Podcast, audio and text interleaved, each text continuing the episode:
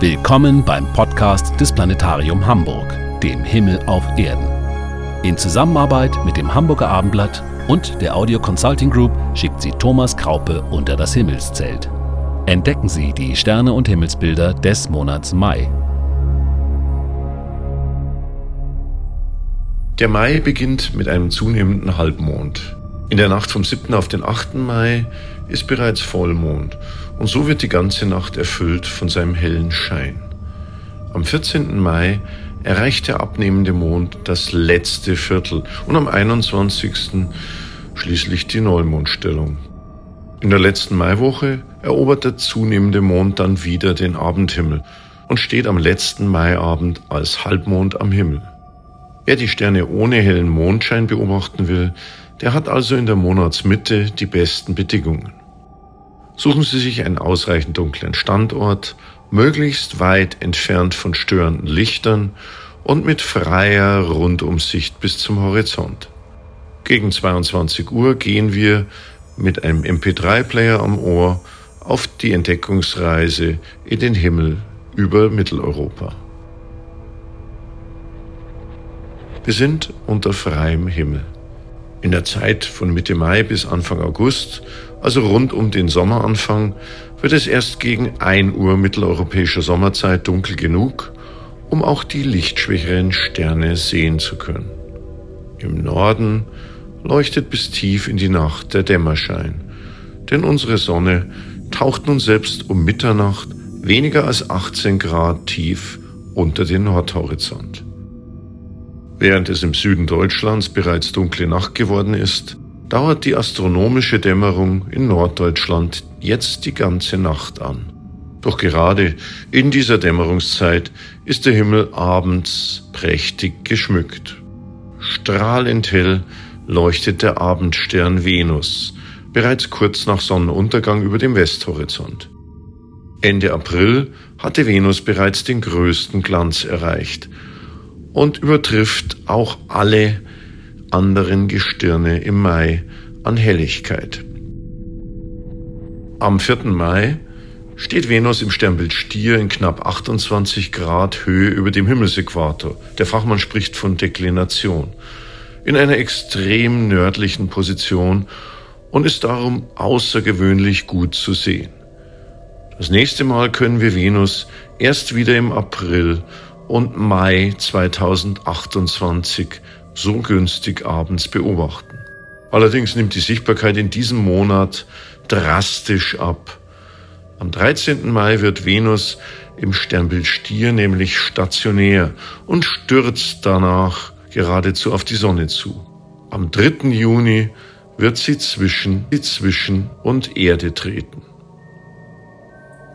Venus nähert sich mit Riesenschritten unserer Erde. Zum Monatsbeginn ist Venus 63 und am Monatsende nur noch 43 Millionen Kilometer von uns entfernt. Also weniger als ein Drittel der Entfernung der Erde zur Sonne. Im Lauf des Monats Mai wächst daher der steinbare Durchmesser der Venus. Man erkennt schon mit einem guten Fernglas, wenn man es ruhig hält und am besten mit aufgestützten Armen beobachtet, ab etwa zehnfacher Vergrößerung, dass Venus eine immer größer werdende Sichelgestalt zeigt.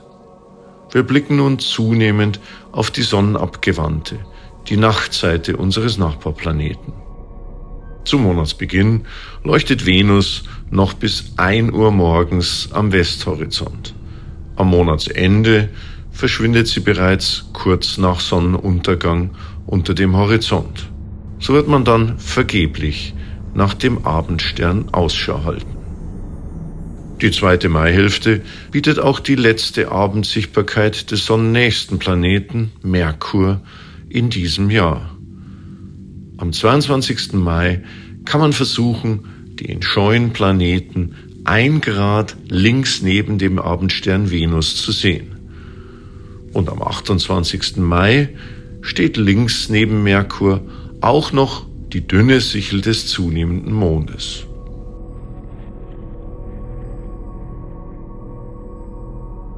Ab Mitte Mai bekommt Venus bereits Konkurrenz durch die internationale Raumstation ISS.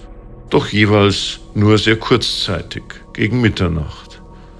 Jede Nacht zieht die ISS als heller Wanderstern vom Westen kommend innerhalb von etwa fünf Minuten zumeist halb hoch über den Himmel Richtung Osten. In rund 400 Kilometer Höhe wird sie noch von der bei uns nur knapp unter dem Nordhorizont stehenden Sonne angestrahlt.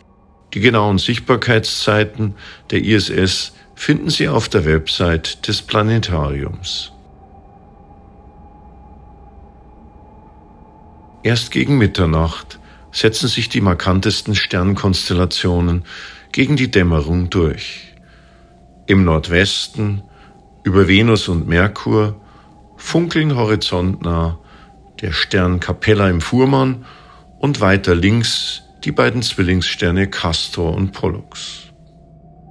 Hoch über unseren Köpfen stehen die sieben Sterne des großen Wagens. Sie bilden den hellsten Teil des viel größeren Sternbildes Großer Bär. Verlängern wir die Hinterachse des Wagens etwa fünfmal, so stoßen wir auf halber Höhe über dem Nordhorizont auf den Polarstern, den Nordstern. Lassen wir unseren Blick vom Polarstern senkrecht herunter zum dämmerig aufgehellten Nordhorizont schweifen, so finden wir dazwischen die Zickzacklinie des Himmelswehs. Dieses zirkumpolare Sternbild, die Cassiopeia, wie sie offiziell heißt, hat seine tiefste Stellung erreicht.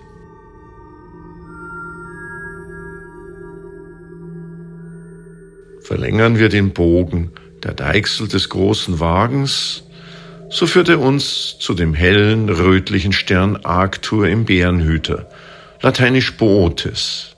Der Sage nach treibt er den großen Bären vor sich her. Moderne Astrophysik zeigt, dass dieser rötliche Stern eine Riesensonne ist, die mehr als zwei Millionen Mal weiter von uns entfernt und fast 70 Mal größer ist als unsere Sonne. Trotz dieser 36 Lichtjahre Entfernung sehen wir Arctur als hellen Stern, da er nahezu 1200-fache Sonnenleuchtkraft besitzt. Ziehen wir den Deichselbogen über Arctur hinaus, noch weiter nach Süden, so treffen wir wieder auf Spica, dem bläulich funkelnden, hellen Hauptstern des Tierkreissternbildes Jungfrau. Links neben, besser gesagt östlich von Spica, leuchtet in der Nacht vom 6. auf den 7. Mai der Vollmond im Sternbild Waage. Wie viele andere Sterne, so ist auch Spica ein Doppelstern. Spica besteht aus zwei bläulich leuchtenden, rund 20.000 Grad heißen Sonnen, die einander alle vier Tage umkreisen. Sie sind rund 260 Lichtjahre von uns entfernt und erscheinen selbst im Fernrohr nur als Lichtpunkt. Die Doppelnatur verrät sich in einem winzigen, aber periodischen Helligkeitswechsel, da die beiden Sternkomponenten sich während des Umlaufs regelmäßig verdecken. Spica und Arctur sind die beiden hellsten Fixsterne des Frühlingshimmels und bilden gemeinsam mit Denebola, dem Schwanzstern des Löwen, ein großes, nahezu gleichseitiges Sternendreieck, das sogenannte Frühlingsdreieck. Über diesem Dreieck fällt uns unweit der Wagendeichsel noch ein Stern zweiter Größenklasse auf. Es ist Chor Caroli, der hellste Stern im eher unscheinbaren Sternbild Jagdhunde. Kombinieren wir diesen Stern mit unserem Frühlingsdreieck, so ergibt sich eine große Raute aus Sternen, die manchmal auch als Diamant der Jungfrau bezeichnet wird. Diese Himmelsregion ist ansonsten ziemlich sternenarm, denn wir blicken hier genau senkrecht aus unserer Sternenstadt hinaus. Das Band der Milchstraße entspricht dieser flachen, nur wenige hundert Lichtjahre dicken Sternenstadt und verläuft im Mai zu unserer Beobachtungszeit entlang des Nordhorizonts.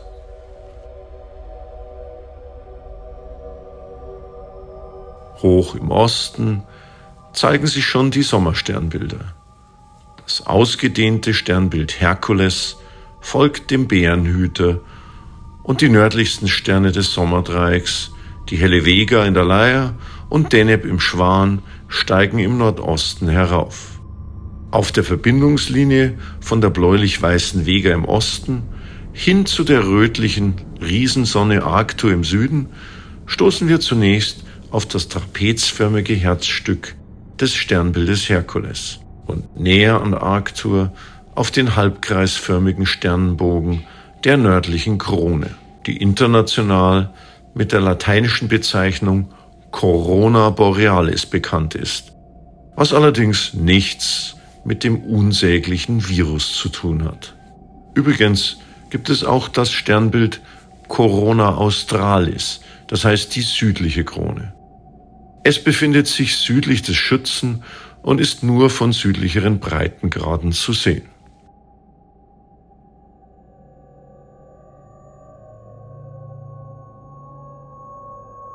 Der Boden unter unseren Füßen dreht sich stetig weiter nach Osten und im Laufe der Nacht wandern die Sterne am Himmel scheinbar um uns.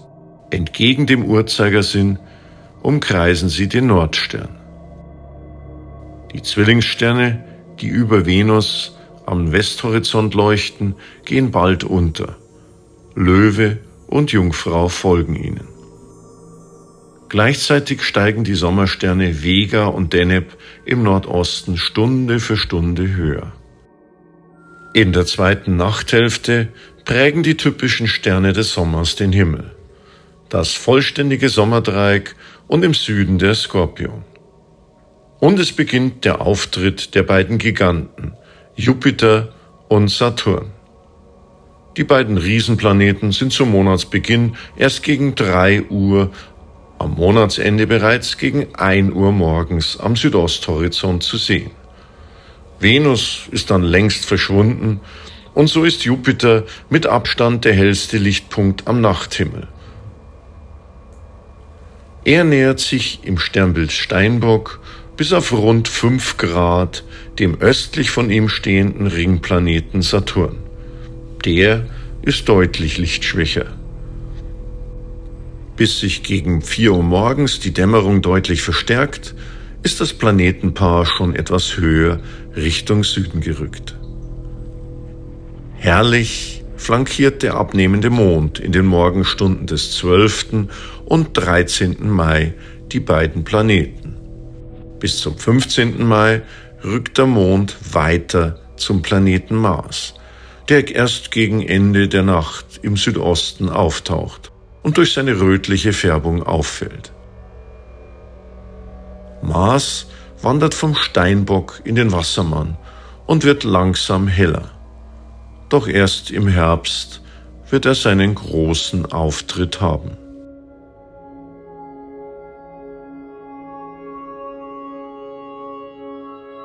Dies war der Sternenpodcast aus dem Planetarium Hamburg für Mai 2020.